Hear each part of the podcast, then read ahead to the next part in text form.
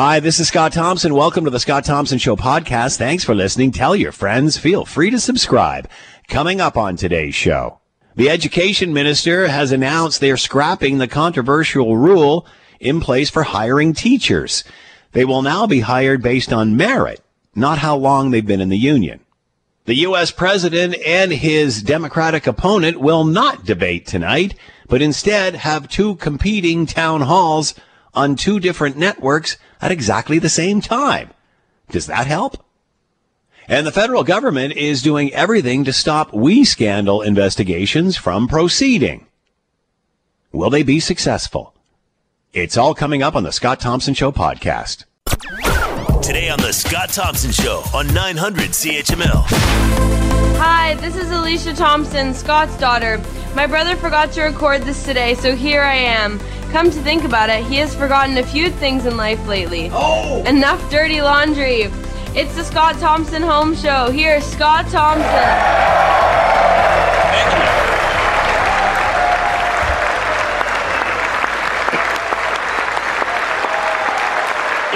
Close the door.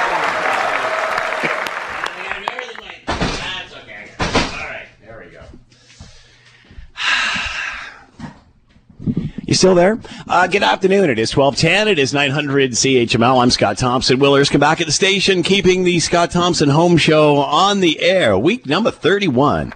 Uh, here we go. Feel free to jump into the conversation. We would love to hear from you, uh, and you too. Uh, you can send us a note via the website, Scott Thompson at 900CHML.com, Facebook and Twitter. Uh, you'll find the commentary there. Uh, about COVID-19, sort of. You know, the best medicine's a walk. And if you got a dog, better yet, but you don't need one. Feel free to weigh in on that. We would love to hear from you.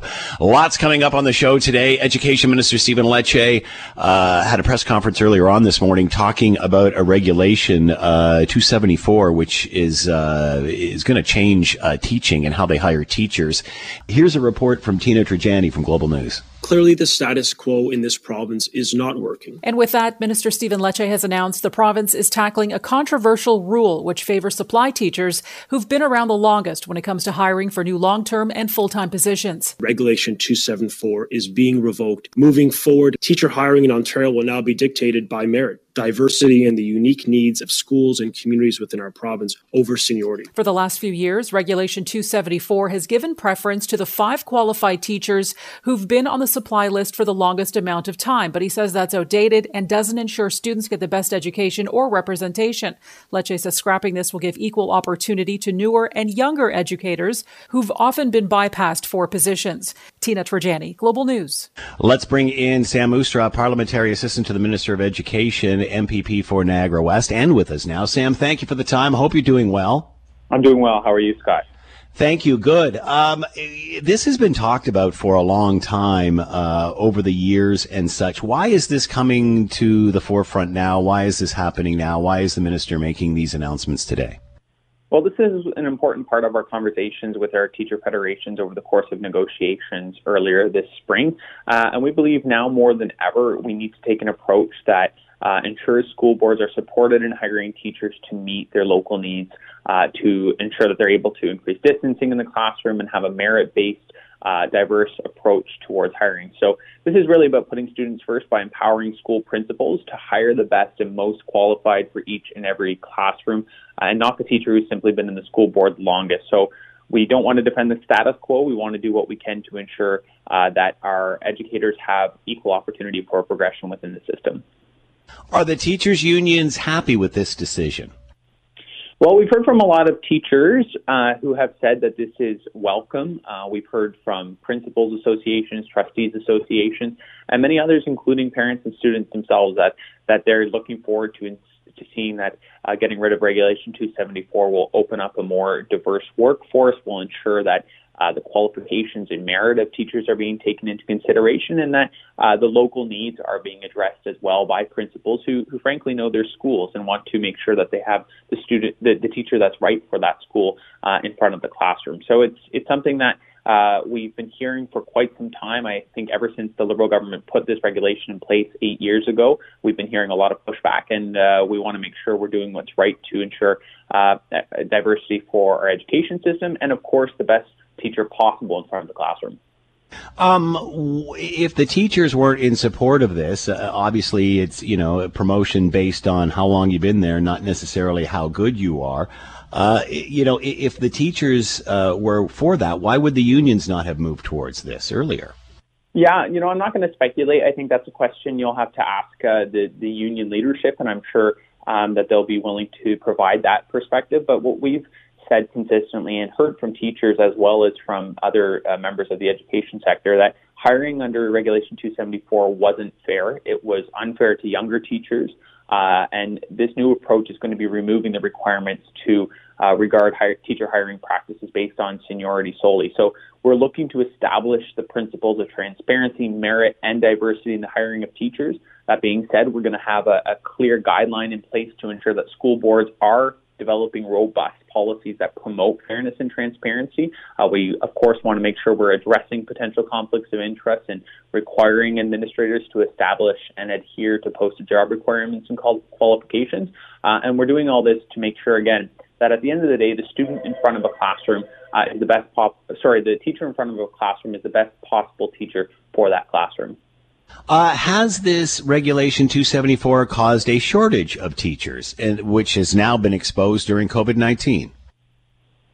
No, I, you know, we've seen, uh, I believe, this shortage because of the unprecedented amounts of new teachers that have been hired uh, by this government over the last couple of years, but specifically since COVID uh, came into effect, we've unlocked 1.3 billion dollars, sorry, 1.6 billion dollars worth of funds for school boards, including allowing them to access for example, reserve funding uh, to be able to hire more teachers to uh, reduce class sizes and, and socially distance within the classroom. So I believe it's a, th- this particular uh, area of shortage is because of uh, the amount of teachers that have been hired across the province in recent years, and that's uh, that's something that of course, is going to be a challenge going forward, but also I think just speaks about uh, the the fact that the unions, if you heard them the last couple of years, they, they talked about um, all these pink slips. The reality is, is there's such a need for teachers more than ever, uh, and anyone who is, is qualified and able to work in that profession and, and has the qualifications uh, will be able to access a job.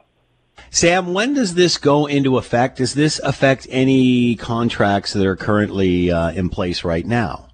No, so this is actually part of our negotiations with the existing contracts that are, are still being ratified at the local level as well, but the central uh, bargains have been uh, reached uh, earlier this spring. As, as, as you may remember, over the course of the winter and early spring, we had a lot of different conversations with our labor partners, and this was understood to be uh, part of those negotiations. So we do expect uh, this interim PPM coming into place at the end of October, uh, and then the new uh, boards are, or the boards are expected to have new policies in place by the beginning of uh, 2021.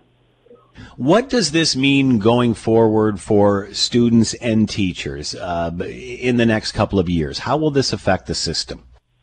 What I think it's going to be doing is ensuring that uh, principals are able to recognize the character of, of classrooms and, and of schools uh, within the system and ensure that they're hiring teachers that uh, represent uh, the needs of that particular classroom and the particular school. A, school in Brampton is very different from a school uh, in Ottawa, which is very different from a school in Niagara, and, and frankly, even within Niagara. Welland is a different school from uh, from parts of Hamilton, and we need to make sure that within the system there's there's flexibility and uh, consideration for the principal to meet the needs of uh, diverse students and have diverse candidates based on quality, based on merit, based on qualifications, uh, and not just based on seniority. So over the next couple of years, I believe we'll see this really leading to high quality teachers in the front of the classroom, but not just high quality teachers teachers who are appropriate for the class that they're in. Sam Oosterhoff has been with us, Parliamentary Assistant to the Minister of Education, MPP for Niagara West. Sam, thanks for the time. Be well. Thank you, Scott. All the best. All right. To talk more about all of this, let's bring in Nancy Maynes, Professor, Faculty of Education and Professional Studies, Schulich School of Education, Nipissing University, and is with us now. Nancy, thank you for the time. I hope you're doing well. Very well, thank you. And how is it in beautiful North Bay today? Um, it's a bit breezy right on the edge of the lake, but it's it's gorgeous. We still have a little bit of color in the trees, so it's a I can imagine. post Thanksgiving week. It must be beautiful up there. Uh, your thoughts on what has happened today, and, and I guess we can start with this by saying, in, in, in to your best ability, explain what Regulation 274 meant. Um, well, this is the regulation that was put in place in 2012 in the province of Ontario.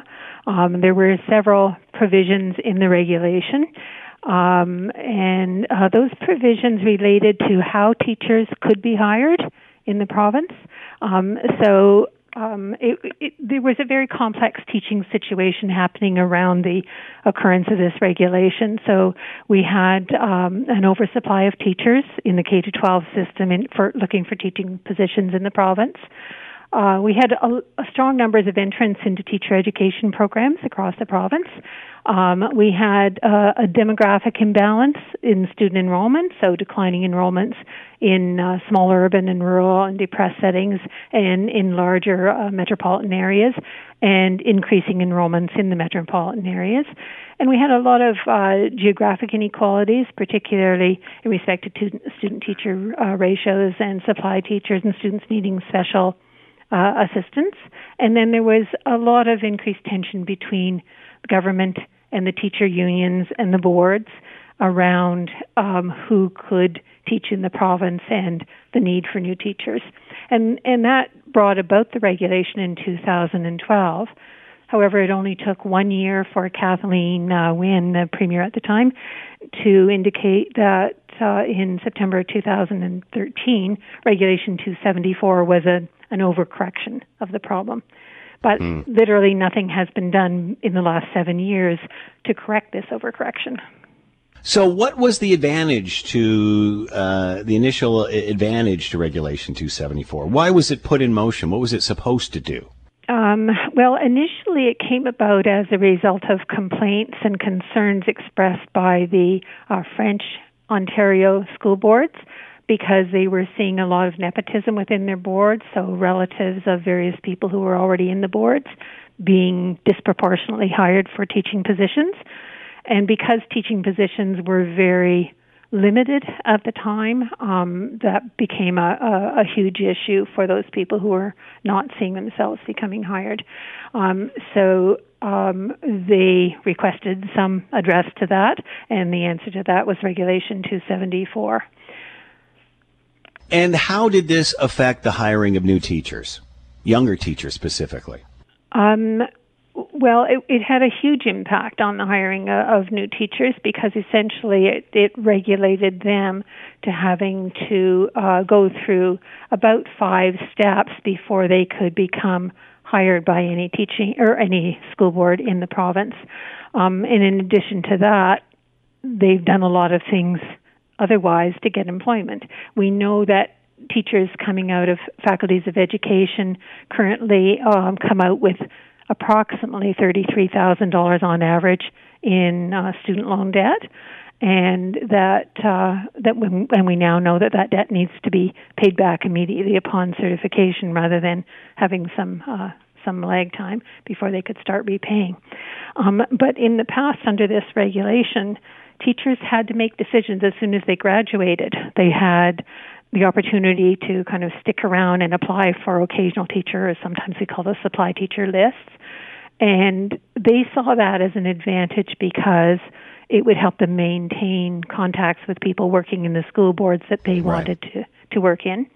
Um, they could enrich their own qualifications, so their certifications in what the province identified as high needs areas. So in the last few years, those have been French, um, secondary math, physics, technology.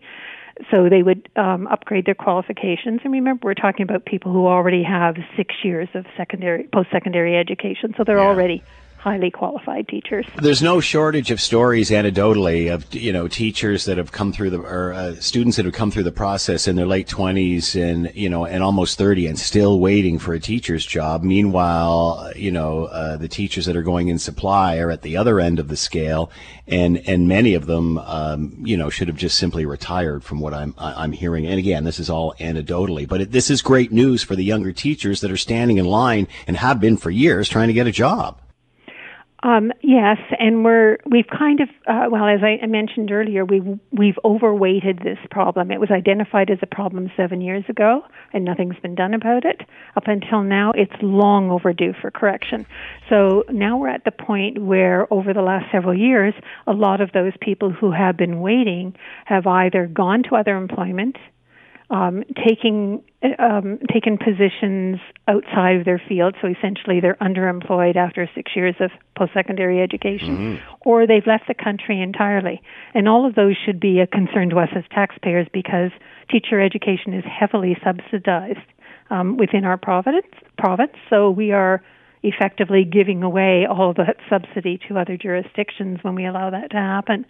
But because we have waited so long, we're now at the point where we actually have a shortage of teachers in the province right. of Ontario. So, and that's obviously due to COVID 19. My next question, and, and um, again, um, I, have kind of answered it myself, but why do you think this is happening now, Nancy? Like you said, this has been a discussion that's been, uh, it was recognized quite a few years ago that this had to change. Uh, why do you think this is all happening now? Um, well, it's not quite as sudden as that. It's not all due to COVID 19. Um, the trend has been in place that we have been reducing the number of um, teachers that are in the province, are, are being certified in the province um, because of uh, the two year program. And uh, that rate has been dropping. The average uh, five year unemployment rate has been dropping since about 2016. Um, so we were at you know, 4%. Two years ago, we were at um, 8%, um, and that's the extra teachers in the province. Um, three years ago, and that is way down from the 24% where we were in 2014, for example. So now we're at 0%, and in fact, boards have learned how to go around Regulation 274. So that regulation causes them to only hire teachers using a certain lockstep process um, that I identified earlier. But now they've created this other entity, this emergency supply teacher, and we have a lot of people in the province working as unqualified teachers. And in fact, I'm teaching both first and second year uh, courses now in our teacher education program. And many of my students who are on online first year courses are teaching full time during the day hmm. as unqualified supply teachers. So it's uh, been exacerbated by COVID, but it hasn't been caused by COVID. We certainly know what it's been like every couple of years, to you know, every three years when uh, there's you know contract negotiations uh, are ongoing. Uh, you know, I'm a guy in my 50s. My kids have gone through it. I remember going through it as a student in the 70s, uh, and, and, I and as well post COVID 19, uh, and and we've seen how uh, the education system perhaps wasn't as nimble as it needed to be, and a lot of people started asking uh, questions and such, and and wondering, you know, every three years we go through this process and we pay more money, but are we really getting bang for our buck? Uh, will this situation with Regulation 274 does that affect current contracts?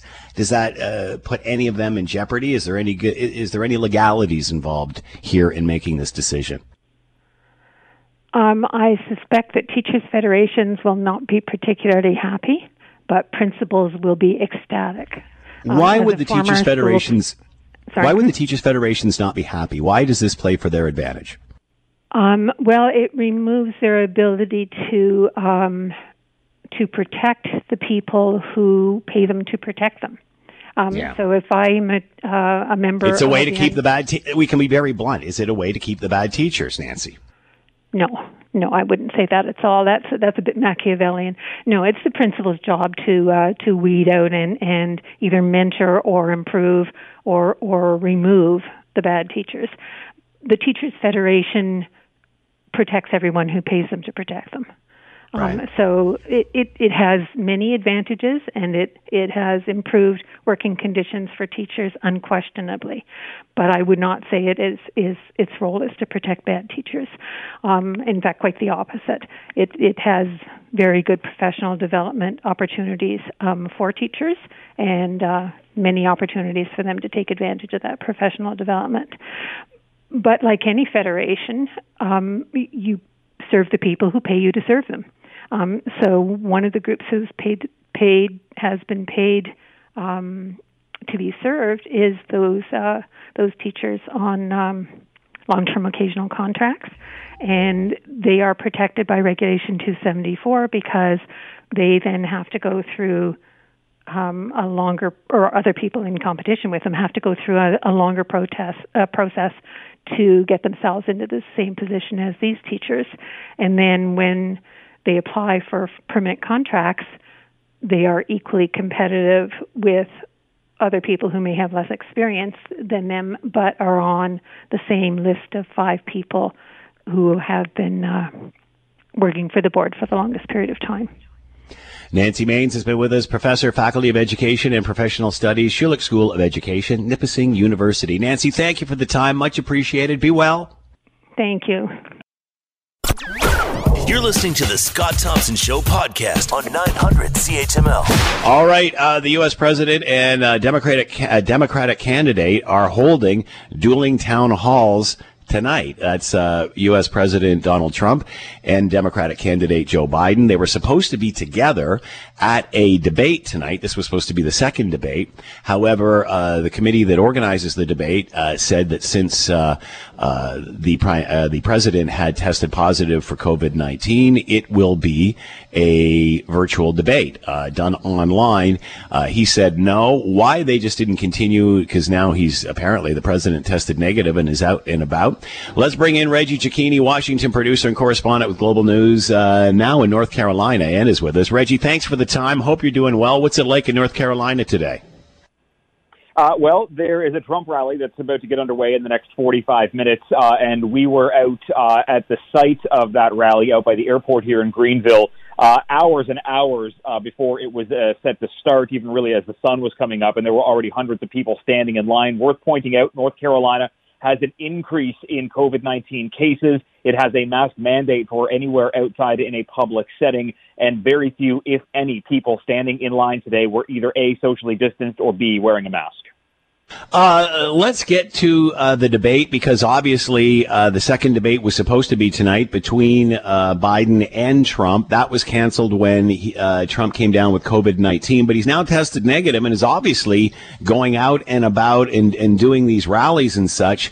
So why not a debate? Would it have to be done virtually considering he's, he's doing rallies anyway?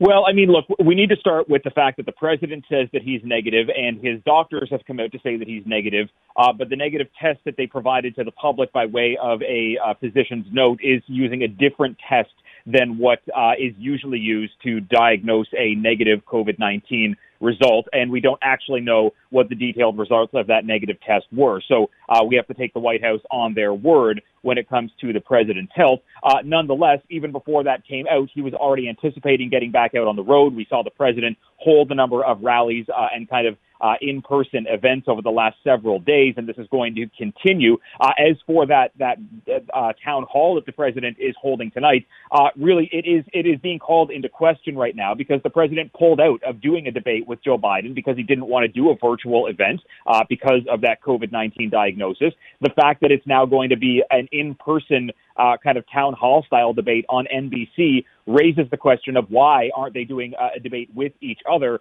But really, at the end of the day, what is the value to the American public who can simply just tune in to the person that they want to hear talking? So uh, th- there's no chance that the commission uh, would have dropped the idea of a virtual debate now that he has uh, apparently tested negative, or as you said, because it's it's from the White House, they're still saying they would like to do it virtually. I mean, obviously it's too well, late now, still- but it's surprising they didn't move towards this.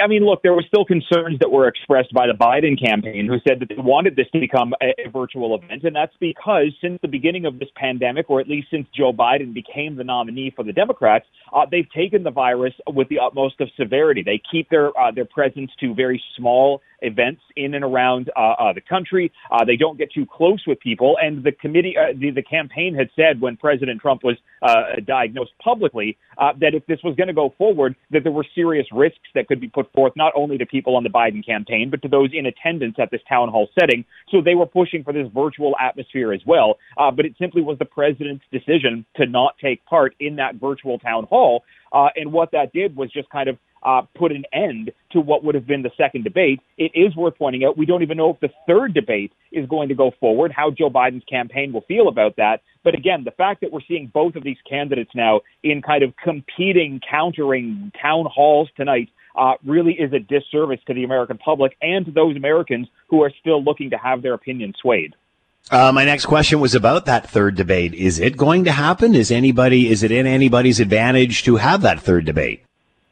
Well, I mean, it, it is to the disadvantage for Donald Trump to not take part in a third debate because, look, tonight he's going to be on NBC. It's not a network that's friendly to President Trump, and he may be pressed hard uh, to answer questions about COVID 19 or previous administration uh, decisions uh, that have really kind of been forgotten over the last three years. Think back to, you know, uh, immigration and family separation. The president could find himself in a hot seat and not able to deflect uh, onto Joe Biden because they're not with each other. But at a time when Donald Trump is trailing in national polls, he's trailing in some of the key swing states, and here, uh, including here in North Carolina, uh, for the president to not be on a stage, uh, being able to kind of defend his legislative uh, kind of actions and plans going forward up against that of Joe Biden, uh, it really may not do anything to sway voters in his direction uh, if there is a third debate or if he doesn't take part in that third debate. Uh, and it, again, this is a time when he needs all the help that he can get. For Joe Biden, I mean, he's up nationally. If he does or doesn't do these debates, if he doesn't do them, it potentially could help him more because it gives him less time to say the wrong thing. So obviously, uh, the commission canceled, uh, or sorry, Donald Trump said, no, I'm not doing a virtual debate. That was off. Uh, Biden then went, or a- a- ABC and Biden then teamed up and said, well, he's going to do a televised event.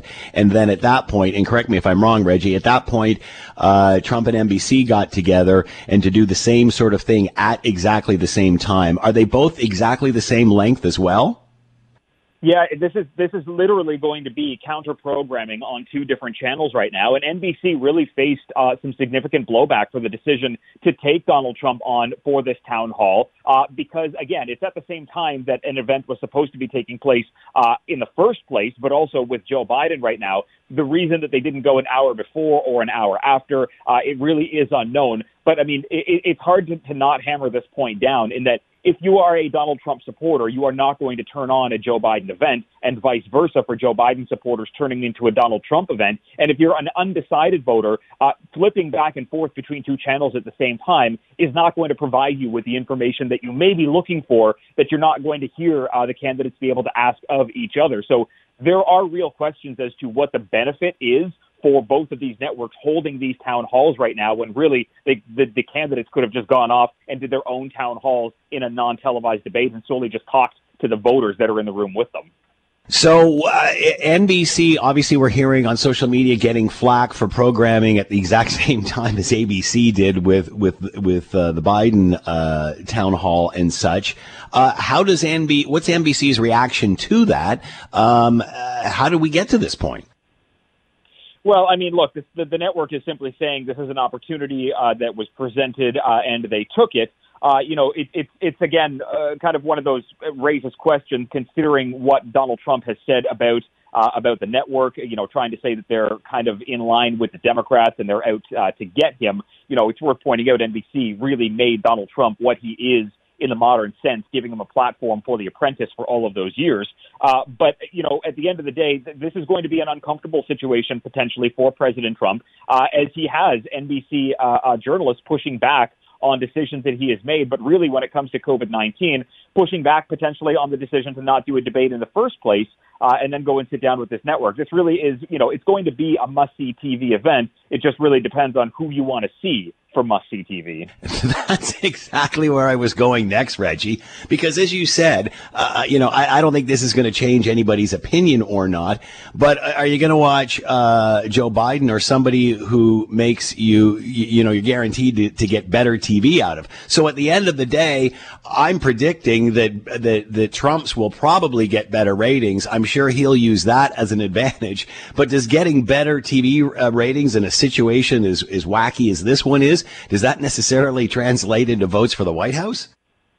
It doesn't it, it likely won't translate into new votes for the White House. Look, President Trump has had a difficult time over the last four years, not only shoring up his own base as they've started to slip away, but also bringing anybody new into that base. Uh, and again, this this doesn't offer him an opportunity to try and pick up some of those undecided voters that are out there. And I mean, look, over the last month, that number has been somewhere between nine percent and twelve percent of Americans that really don't have any kind of uh, political affiliation. You know, even here in North Carolina, look, there's 10 million people that live here. One third of the residents in this state are considered to be unaffiliated with either political party, meaning that they really could be swayed in either direction. Uh, but it's unlikely that any of those people will just sit there and tune into kind of a one-on-one interview uh, with President Trump or even with Joe Biden, because we often know what, what's going what, what's going to be broadcast. It's going to be talking points over the last four years. It's going to be an evasion of the questions that are being asked to simply go back to the things that, that they're comfortable with, and they won't right. be able to face that pushback from the person who is standing beside them. So, uh, you know, again, it just it raises the question as to what the end result here is for either of these candidates, uh, unless it's solely just uh, an opportunity to talk to the people that they already know are voting for them.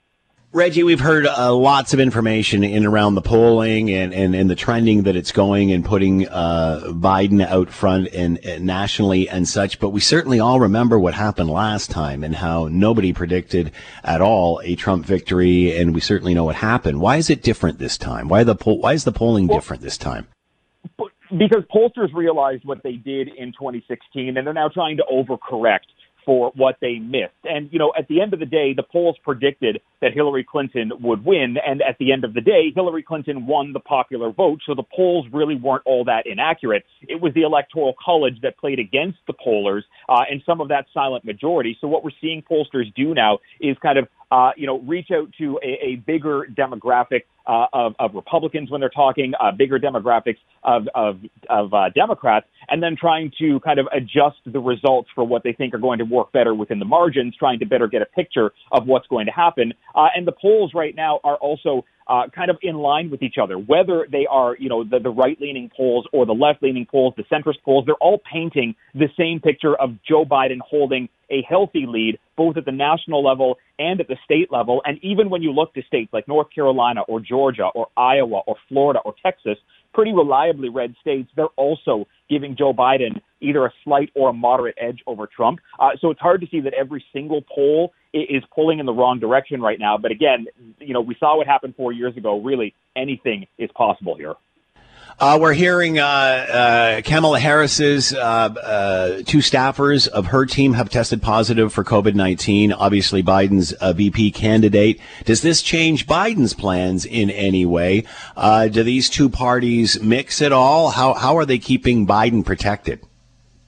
So Biden uh, apparently wasn't in contact with either of these members of Kamala Harris's staff. Uh, Joe Biden is incredibly cautious about putting himself into a situation where there may be uh, a growing number of people, so they really try to keep him uh, on the healthy side. Kamala Harris as well said that she wasn't in contact with either of these two staffers, but is canceling and postponing all vacation or all travel rather until next Sunday at least.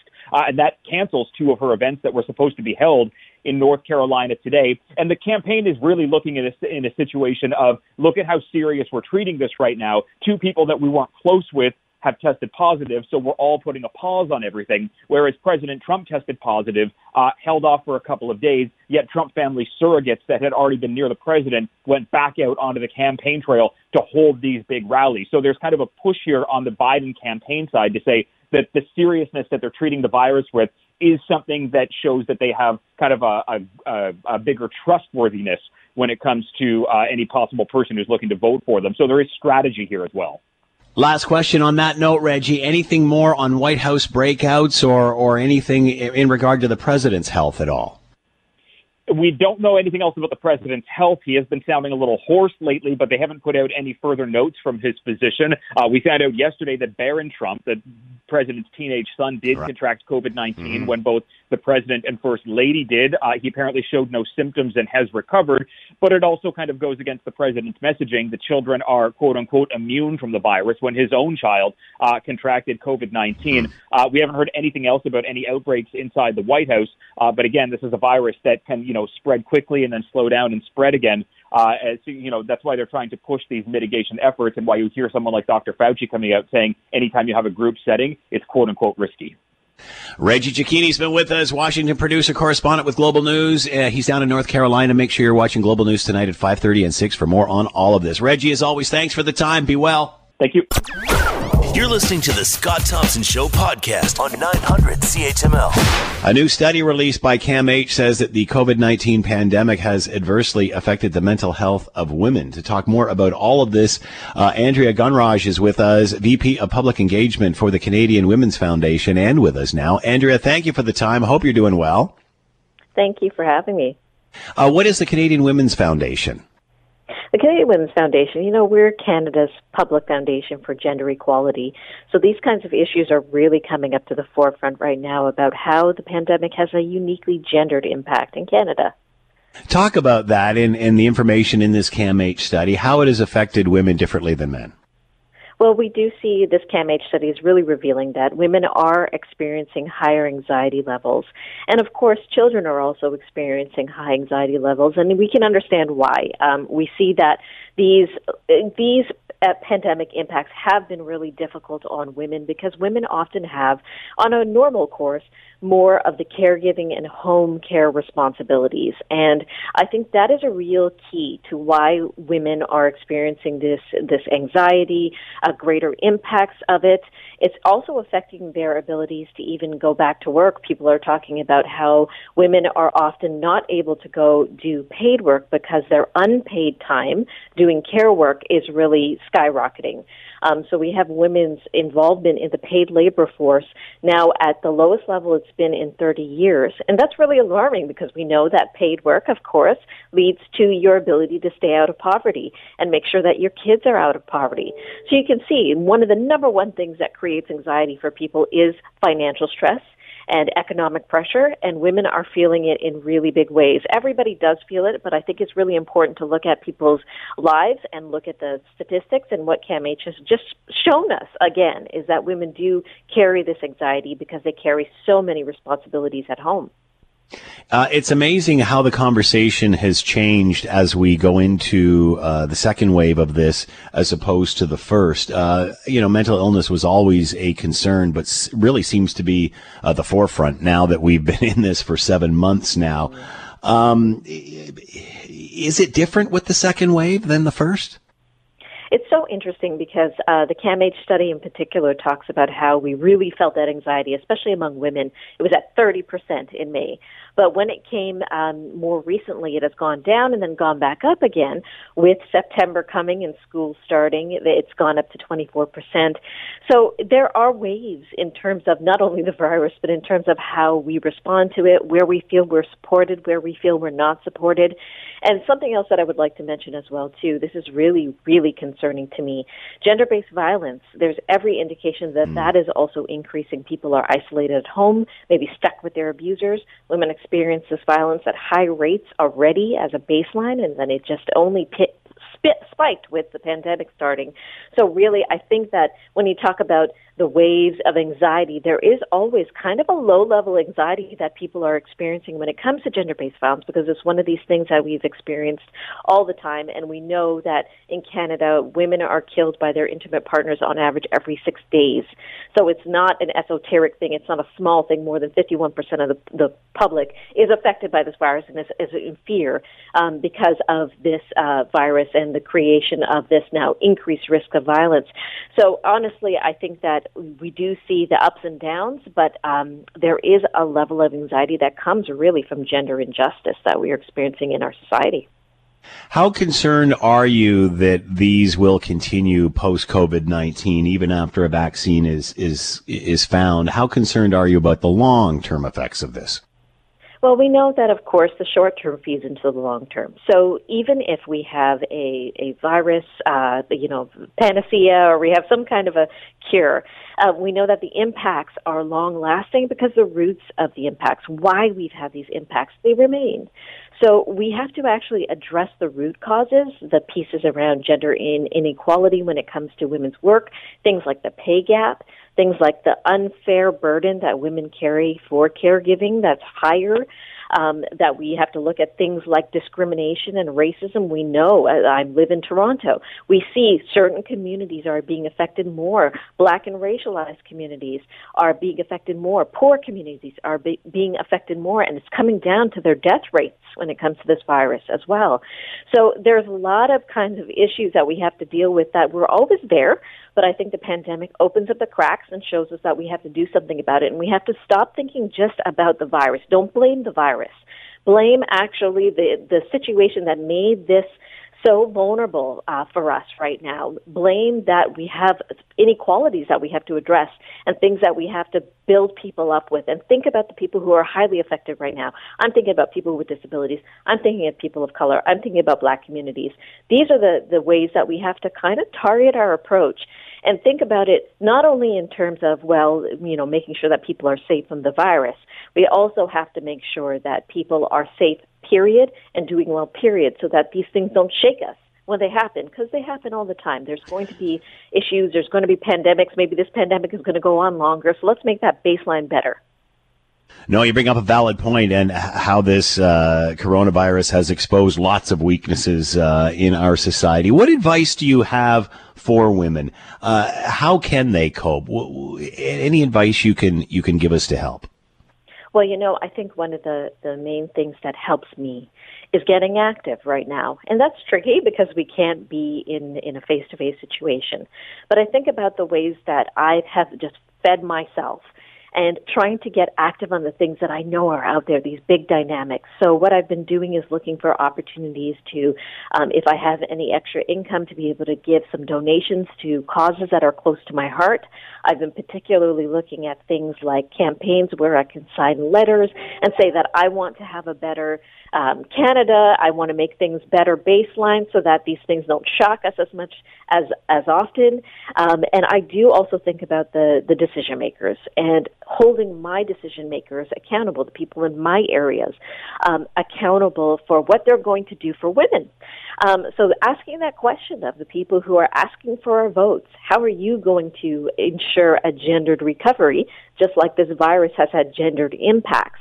Those are the things that help me feel better at this tough time. I know a lot of people are saying self care. Well, you know, self care can cost money. Self care can be difficult, especially when you have a lot of responsibilities. So those are not bad things, but I really look to the things that I can do right now, trying to get active, trying to do things in my community that makes a difference. Again, so that I'm not thinking about the virus on a short term basis. I'm thinking about building back a better society for us. Andrea Gunraj has been with us, VP of Public Engagement for the Canadian Women's Foundation. A new study released by CAMH says that the COVID-19 pandemic has adversely affected the mental health of women. Andrea, thank you so much for the time. Be well. Thanks for having me, and you be well too. You're listening to the Scott Thompson Show podcast on 900 CHML. All right, opposition MPs are bracing for another marathon meeting in the House uh, uh, House of Commons Ethics Committee uh, today as they ramp up efforts to revive their investigation into the WE charity scandal. Uh, conservative MPs and colleagues are preparing for a meeting to drag on for days, if that's what it takes to finally force an end to a filibuster created by the Liberal committee members who have been blocking opposition demands for more uh, documents.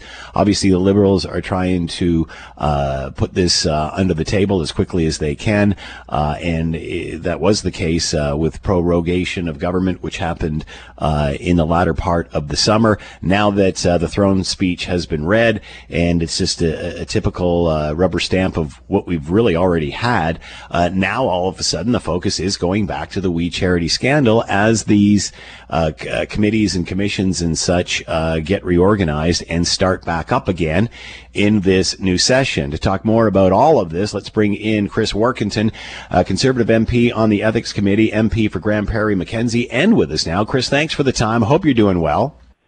I'm well, Scott. Thanks for having me. So, uh, give us, uh, the rest of us in the country, an idea of what's been going on in Ottawa and these late night filibusters and what's happening here.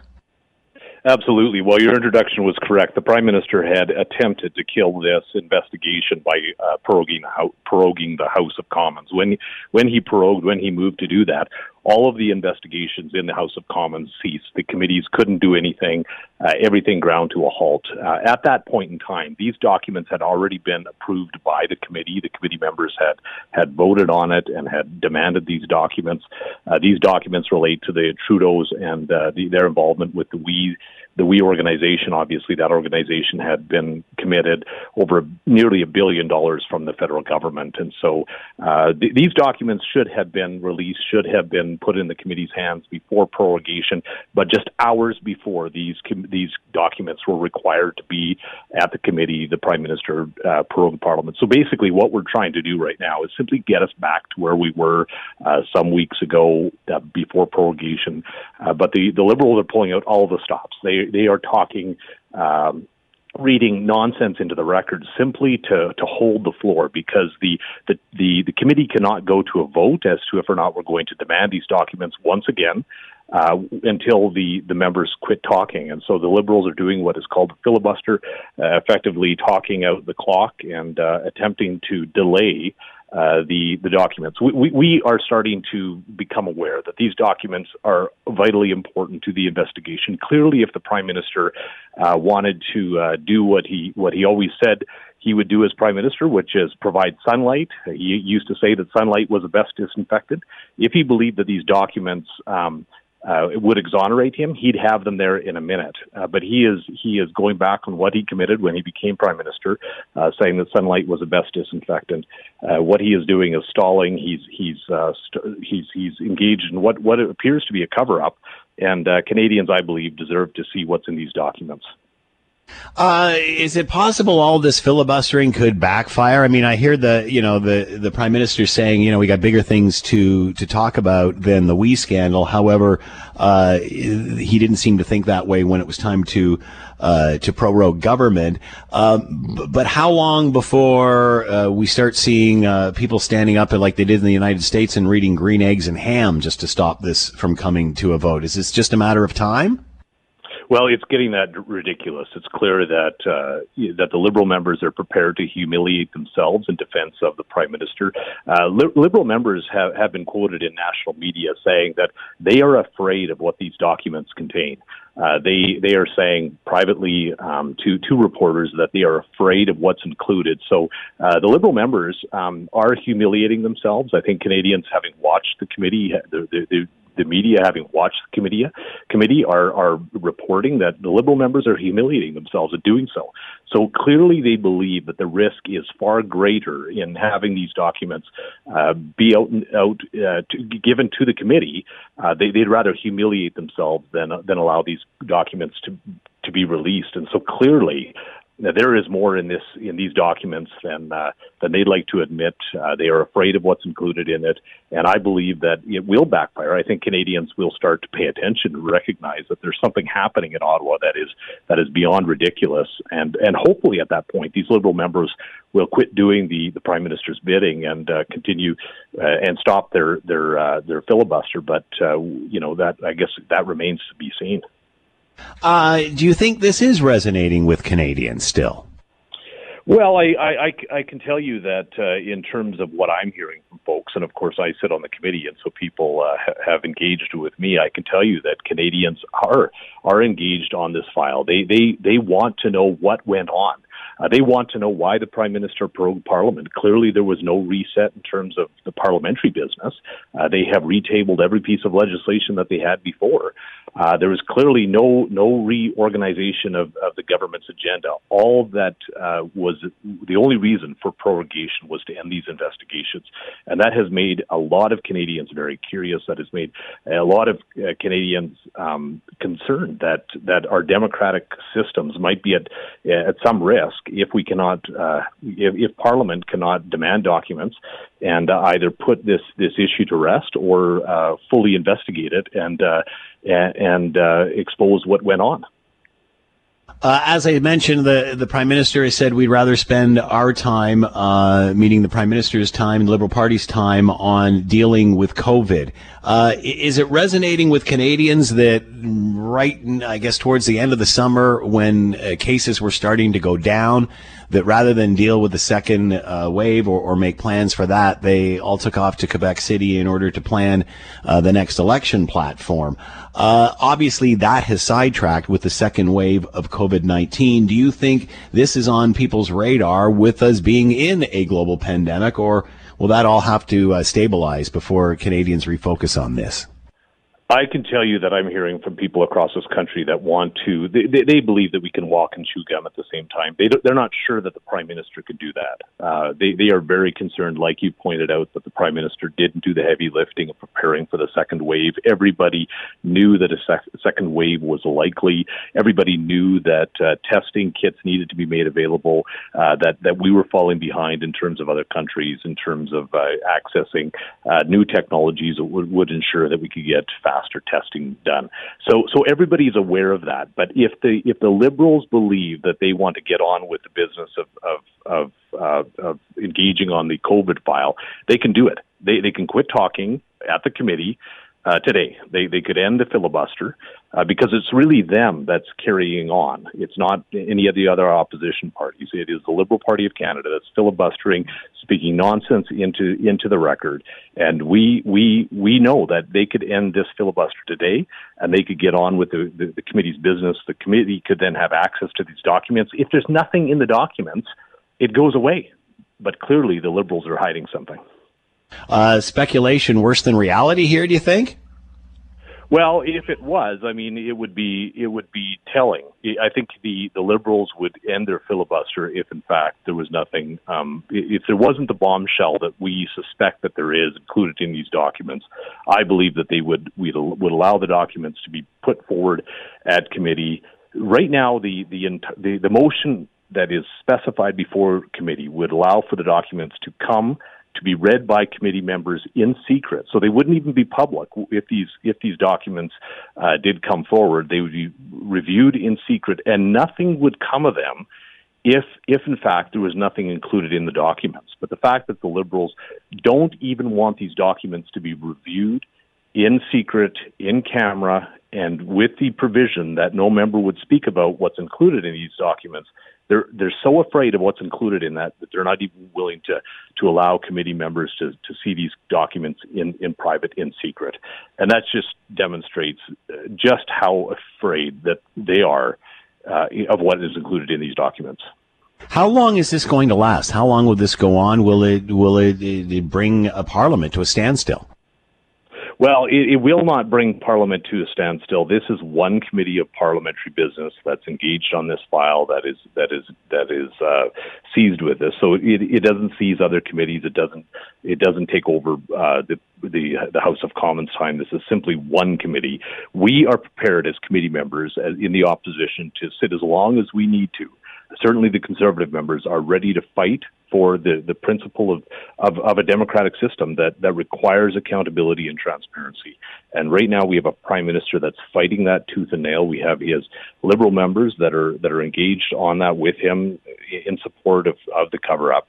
Uh, and I believe that the other opposition parties are, are prepared to to uh, buckle down and sit as long as we have to to ensure that uh, the democratic principle of transparency and accountability is is ensured, and that these documents are brought forward. Chris Warkentin has been with us, Conservative MP on the Ethics Committee, MP for Grande Prairie Mackenzie. Chris, thank you for the time and insight. Much appreciated. Be well. Uh, thanks so much, Scott. Talk to you then. You're listening to the Scott Thompson Show podcast on 900 CHML. This is the Scott Thompson podcast, available on Apple Podcast and Google Podcast or wherever you get yours. And don't forget to subscribe, rate, and review so you don't miss a thing. I'm Scott Thompson, and thanks for listening.